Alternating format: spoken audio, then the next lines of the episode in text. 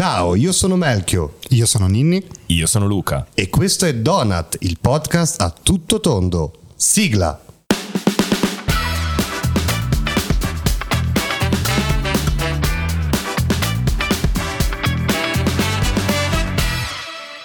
Sempre esaltante tantissimo. Bello. Ogni volta che la sento mi innamoro sempre di più di questa sigla. Ringraziamo tutto il nostro pubblico a casa. Oggi sono connessi dal Giappone, dalla Cina e dalle Filippine. Chindogu. Cindogu, esatto. In memoria di... In memoria di un'altra puntata che potete trovare nel nostro archivio puntate. Oggi però appunto eh, partiremo un pochettino più seri, eh, anche se poi ovviamente questo è un podcast di eh, intrattenimento. Però mh, oggi, vabbè, intanto alla nostra destra, come al solito, Ninni, l'uomo qualunque. La Nell'angolo blu, tipo ring. Nell'angolo blu. alla nostra destra il campione mondiale di pesi medi Ninni. Massimo, grazie. Buongiorno a tutti, buongiorno a tutti. E alla nostra destra invece sempre Luca. Buongiorno e grazie Graziella. Bellissimi gli applausi del pubblico, reali tra l'altro, perché sono quelli collegati dalle Che stanno in Filippine. silenzio, proprio non respirano neanche, ma quando ci Sì, sì, bisogna applaudono. purtroppo per le nostre poche risorse non abbiamo anche le camere che possono inquadrare il pubblico, quindi li dovete solo immaginare belli come il sole. Sono tantissimi e sono tutti in piazza Tiananmen, tra l'altro. Esatto. Comunque, eh, oggi Luca ci diciamo, introdurrà l'argomento del giorno e quindi lascio la palla a Luca. Sfruttando una tragedia di quest'estate, ci stava al momento Super Quark. Esatto. E parliamo del Titan, ma non tanto della tragedia in se stessa, che ormai la conosciamo tutti. Era questo mini sommergibile che con fine turistico, diciamo così, portava 5 persone per vedere il relitto del Titanic. E questa è la- l'attualità. Punto. Andiamo oltre perché si è parlato tutta l'estate di comunque cosa è successo, cosa non è successo. In realtà noi vorremmo, e soprattutto io, cercare di trasportare il discorso del Titan a un discorso un po' più alto, diciamo dall'attualità alla filosofia. Mamma mia, momento filosofia. Non abbiamo la sigla per il momento filosofia, però dovremmo farla anche per i vari modi Sì, di dire. Di mi, prodigherò a riguardo. Esatto. E quindi cercare di capire i perché si arriva a fare un'esplorazione di questo tipo. Intanto, mm, ma probabilmente in pochi sanno che all'interno del sommergibile c'era un esploratore vero che di, di lavoro faceva questa cosa qui. Che Esplorava. esplorava soprattutto i mari i fondali e se voi ricordate nel 2010 c'era stato un, um, un incidente di un aereo che era caduto in mare e avevano fatto delle ricerche, ora non mi ricordo bene la tratta che faceva, comunque era caduto nell'oceano e lui era uno di quelli che aveva dato una mano fondamentale per, la, per Non il era ritrovamento. No, no, no. Perché sennò Cioè, era una persona quindi di Sì, sì, rilievo. cioè. Assolutamente, assolutamente. Quindi un esperto. un esperto vero che faceva questo di lavoro. E- ed era lì per eh, assis- assistere o Esatto. Coordinare. Perché se si va comunque nel sito della società che organizzava questi viaggi, tralasciando il costo, tralasciando tutto, era spiegato che all'interno c'era quello che guidava, Sì. gli ospiti paganti e poi c'era un, esplor- un tecnico esploratore. Sì, In questo caso era questa persona qui. Una persona che garantiva che comunque ci fosse un... Esattamente. Ma tralasciando ora il disastro del, del Titan, perché poi è una tragedia, Sì, sì, Certo. tralasciamolo. esattamente. Usiamolo come Es- spunto. lo spunto è l'esplorazione durante la storia dell'uomo. E alla fine perché esploriamo? Perché cosa c'è di più bello che andare a cercare qualcosa che non si sa? Ovviamente l'esplorazione è nata, penso, con l'uomo. Sì, beh, il concetto, tra l'altro ieri proprio ho visto un documentario relativo all'esplorazione spaziale, però che partiva da una filosofia sul perché l'uomo Esatto. va a ricercare eh, il nuovo, ecco. Tutti siamo curiosi o spinti di quando arriviamo in un punto, beh, proviamo ad andare a ved- a vedere cosa c'è oltre. E quindi da qui è il pensiero che mi è venuto in mente è, ma questo esplorare alla fine, dove ci porta? Perché una volta gli esploratori in passato erano persone, io l'ho sempre immaginate persone, o magari sbagliando, ed erano veramente le persone della porta accanto, che fossero Cristoforo Colombo, che fosse Magellano, o anche i primi che andavano sulla Luna, che fossero persone magari... I primi sulla Luna erano... No, i primi nello spazio non era la cagnetta in realtà, laica, Ah, sì, il esatto. primo essere vivente. Esatto. Che C'era la, la ora col politically correct sarà- sarebbe scimmia. impossibile mandare un animale allo spazio sapendo di ammazzarlo oltretutto perché... Eh sì, E quindi il mio ragionamento è: ma ora com'è il mondo dell'esplorazione? Cioè, ma non nella pratica. Perché obiettivamente io credo che la tecnologia illuda che sia tutto a portata di tutti. Cioè, basta vedere il discorso del Titan. Cioè, si pensa che io, che di vita faccio dell'altro, posso entrare in un sommergibile, andare a 4 km di profondità, così. Sì, più che altro è, è divertente pensare che sia per noi molto più facile andare nello spazio che però andare nelle profondità marine, cioè c'è ancora diciamo del nostro, della Terra che non riusciamo a raggiungere già guardiamo oltre, quella è una cosa che io trovo molto interessante. Sì, ma lì perché c'è anche un problema in realtà di fisica. Sì, anche Cioè, quello è un problema reale. Sì, sì, sì, sì, la pressione, la eccetera. pressione, la famosa colonna d'acqua che hai sopra di te. Quindi, e- però gli esploratori, cioè, io vorrei analizzare con voi la psicologia di un esploratore oggi. Belì. Scusate questa intercalare tipicamente siciliano, tra l'altro. Esatto. Esatto.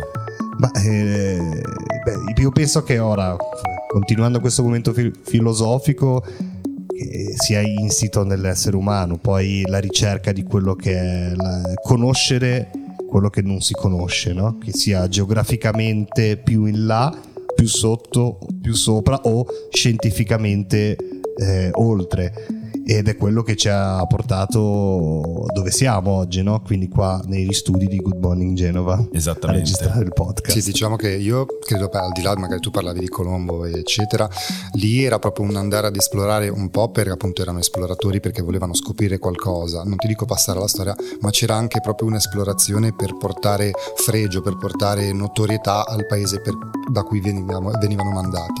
Adesso invece secondo me l'esplorazione è più una ricerca dell'ignoto perché l'ignoto può dare, viste le, diciamo, gli avanzamenti scientifici, scientifici, risposte che possano dare un senso al magari il perché siamo qui, sempre rimanendo sul tema filosofia. Ma che poi è una domanda così importante. Eh, Eh, sì, sì, è la domanda è tutto- che è la filosofia, eh, parla perché di cosa facciamo, cosa siamo. Avevo 4 di filosofia. Eh, eh, si vede. eh, Da- si vede. esatto, da ottima persona pratica che sono. Tor- Boh, tornando sulla ricerca scientifica, invece, eh, io mi collego a quello che appunto ha detto Luca, pre- prettamente scientifico, non esplorazione, no? ma l'esplorazione dei limiti tecnici. Eh, in questa fase storica stiamo mh, leggendo e scoprendo cose incredibili. Beh, io sono un appassionato di quello che è la divulgazione della fisica, diciamo da quello che sono la fisica dei quanti alla- all'astrofisica e le scoperte sono incredibili e serissime e troppo serie da raccontare in questo podcast. Ma per connettermi invece alla ricerca scientifica, io ho trovato e vi chiederò eh, a voi in questa nuova rubrica che inauguriamo oggi, che si chiamerà Il vero o falso, delle notizie eh, scientifiche e mm, curiose e simpatiche che voi dovete capire se sono vere o se me le sono inventate. Ok. Ok? Quindi io- farò la domanda, Mhm, voi potete avere qualche secondo di tempo per pensare e ok. eh, capire se è vero o falso e successivamente spiegherò cos'è. Allora, io partirei quindi da... Oh, mi sento molto Jerry Scotti così. eh. Perfetto. Allora, iniziamo con eh, la prima domanda, quindi con eh, eh, il timer. Siete Aspetta, pronti? mi metto in posizione classica da Esatto. con la mano sulle cuffie. Esatto. Facciamo partire il timer. Amico è... No, scusate, un'altra cosa quella. Una scimmia ha giocato a un videogioco attraverso il controllo telepatico? Vero. Vero. Vero, esatto. Neuralink Corporation, che è un'azienda statunitense di neotecnologie fondata da alcuni imprenditori, tra cui il mitico Elon Musk. eh, Strano. esatto, nel 2021 ha impiantato nel cervello di un macaco eh, un, diciamo, un aggeggio, qualcosa che gli consentiva di eh, giocare a Pong con il pensiero. Fantastico. Una roba incredibile. Ma ce ci- n'era un altro che giocava a ping? Scusatelo. No, è una roba veramente che a me col- ah, cioè, ha colpito tantissimo perché cioè, una scimmia che riesce a comandare un videogioco solo col pensiero, appunto, chissà dove potremo andare. eh, Quante battute che si possono fare su questa frase che hai detto, ma andiamo avanti. Esatto. Allora, seconda domanda. Vai col timer. Esiste il primo cyborg riconosciuto nella carta d'identità che chiede di tutelare i diritti delle persone transspecie? Falso. Vorrei dire falso, ma dico vero. Ed è vero! Invece Neil Arbison, il primo cyborg della storia umana. L'artista inglese Arbison, che non riusciva a distinguere i colori, si è fatto impiantare un'antenna nella testa molto visibile, sembrano snorchi, diventando Bender. ufficialmente il primo cyborg riconosciuto legalmente. Il riconoscimento avviene nel 2004 e eh, da allora l'antenna è parte dell'immagine. Arbison usa questa antenna non solo per vedere i colori, ma per trasformare i suoni in colori e ha una fondazione il cui obiettivo è quello di difendere i diritti di- dei cyborg o delle persone trans specie. Ma io ho una domanda. Quanto è lunga questa antenna? Tanto E come fa a fare le foto alla carta d'identità? E infatti, il bravissimo, nel 2004 è stato riconosciuto ufficialmente perché gli hanno accettato il fatto che nella carta d'identità lui avesse questa antenna che spunta dal mezzo alla testa e arriva praticamente sino a di Sotto fronte. segni particolari, quindi c'è chi mette occhi azzurri. No, no, come però- cyborg. Ah, ok. Come In cyborg. realtà nella foto c'è solo l'antenna, cioè lo fotografano qua. Ed è un, ar- Pazzesco. un artista come deve, tutto è arte. Non è giapponese. No, no, no, Neil Arby è inglese, inglese. Peccato. Invece, Strano, anzi, forse. terza e ultima domanda. Vai col timer. Esiste uno scienziato nei giorni d'oggi che si fa chiamare merdaccia? Falso. Vero. Falso. Però, però esiste Stronzo Bestiale. Ah. Stronzo Bestiale è un fisico palermitano che pubblica alcuni articoli su importanti riviste di settore, argomenti serissimi, ma l'autore, l'autore non esiste. Lo pseudonimo Stronzo Bestiale compare per prima volta nel 1987.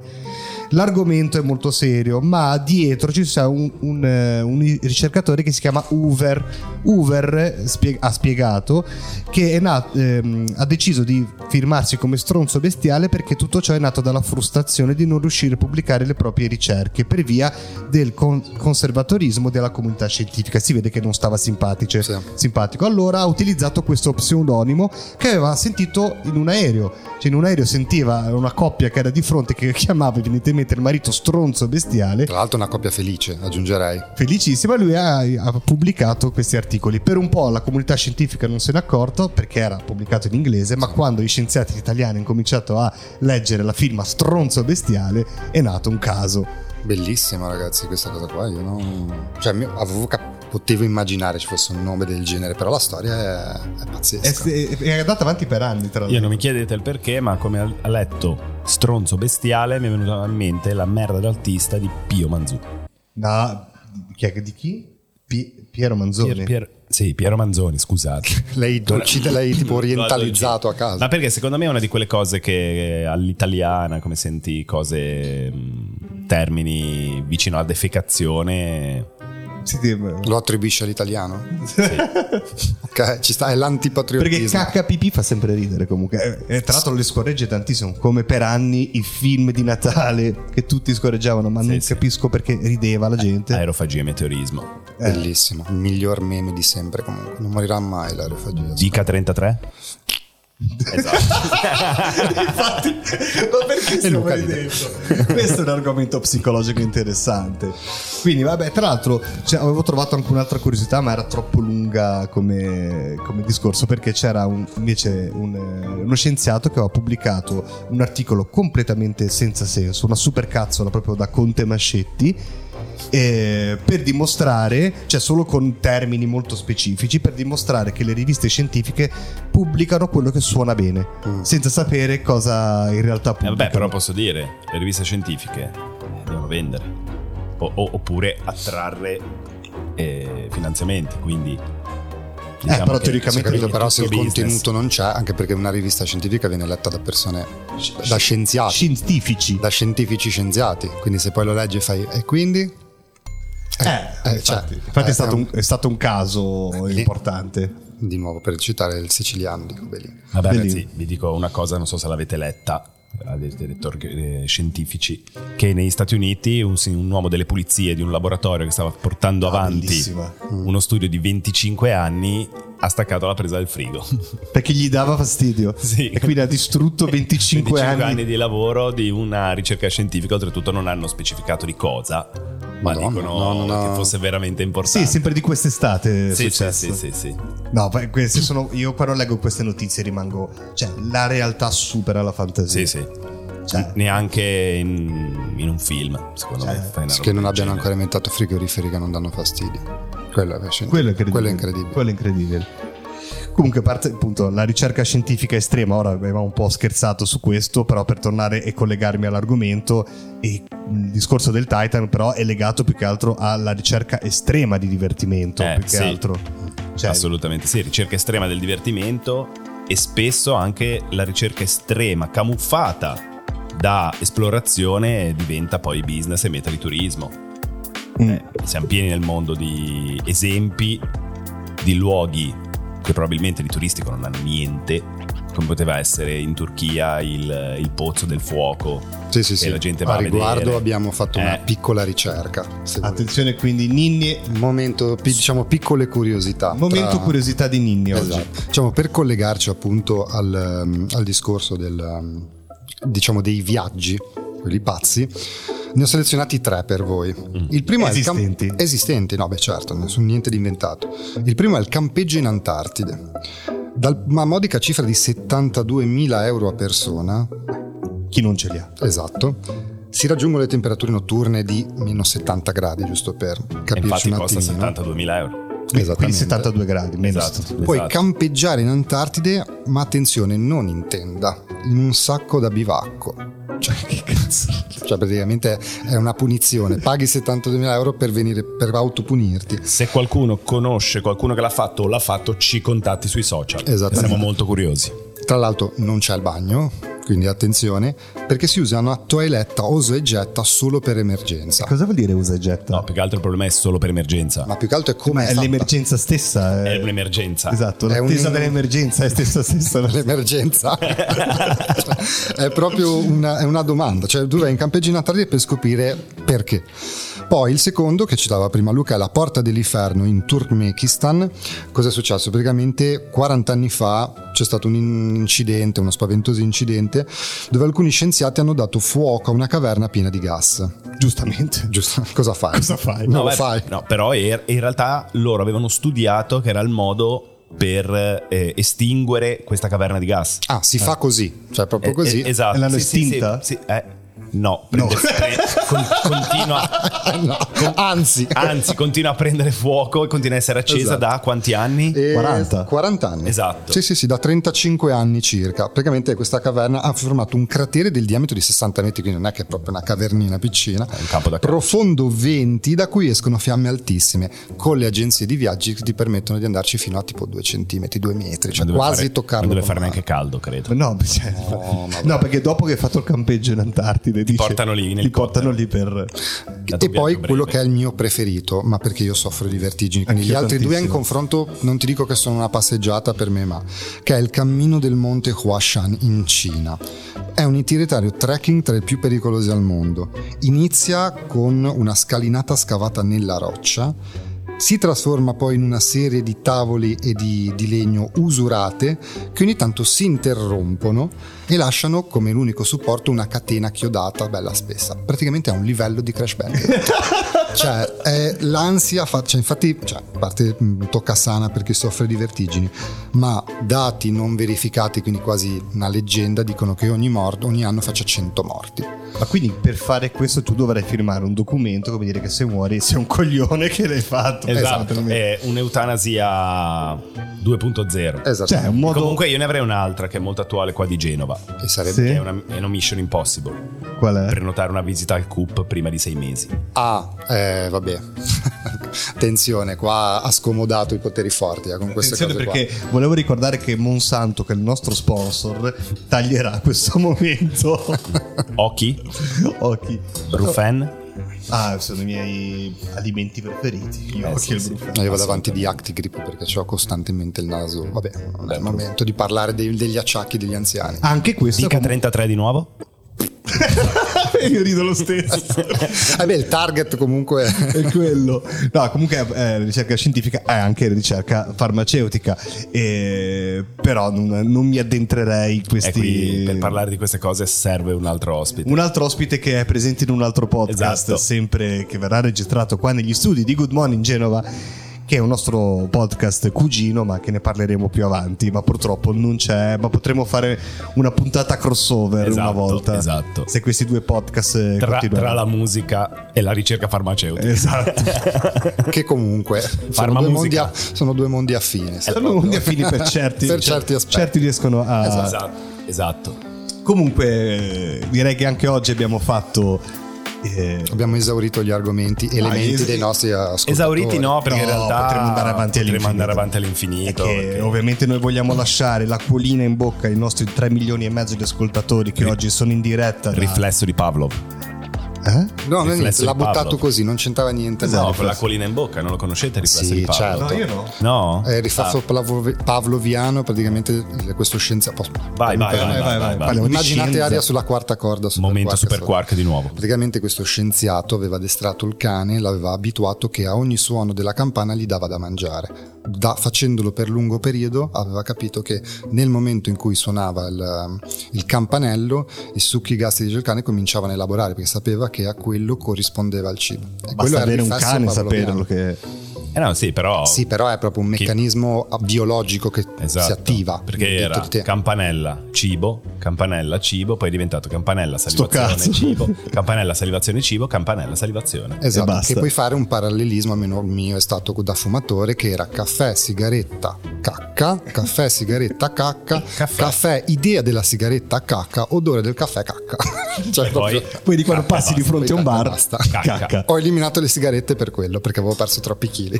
Dopo il momento merda, Esatto. Esatto, allora ringraziamo il nostro pubblico e nostri- oggi salutiamo il pubblico da Alexandroplatz. Ciao a tutti e allora Dal Piz Palù. Esatto, C'è anche- sigla.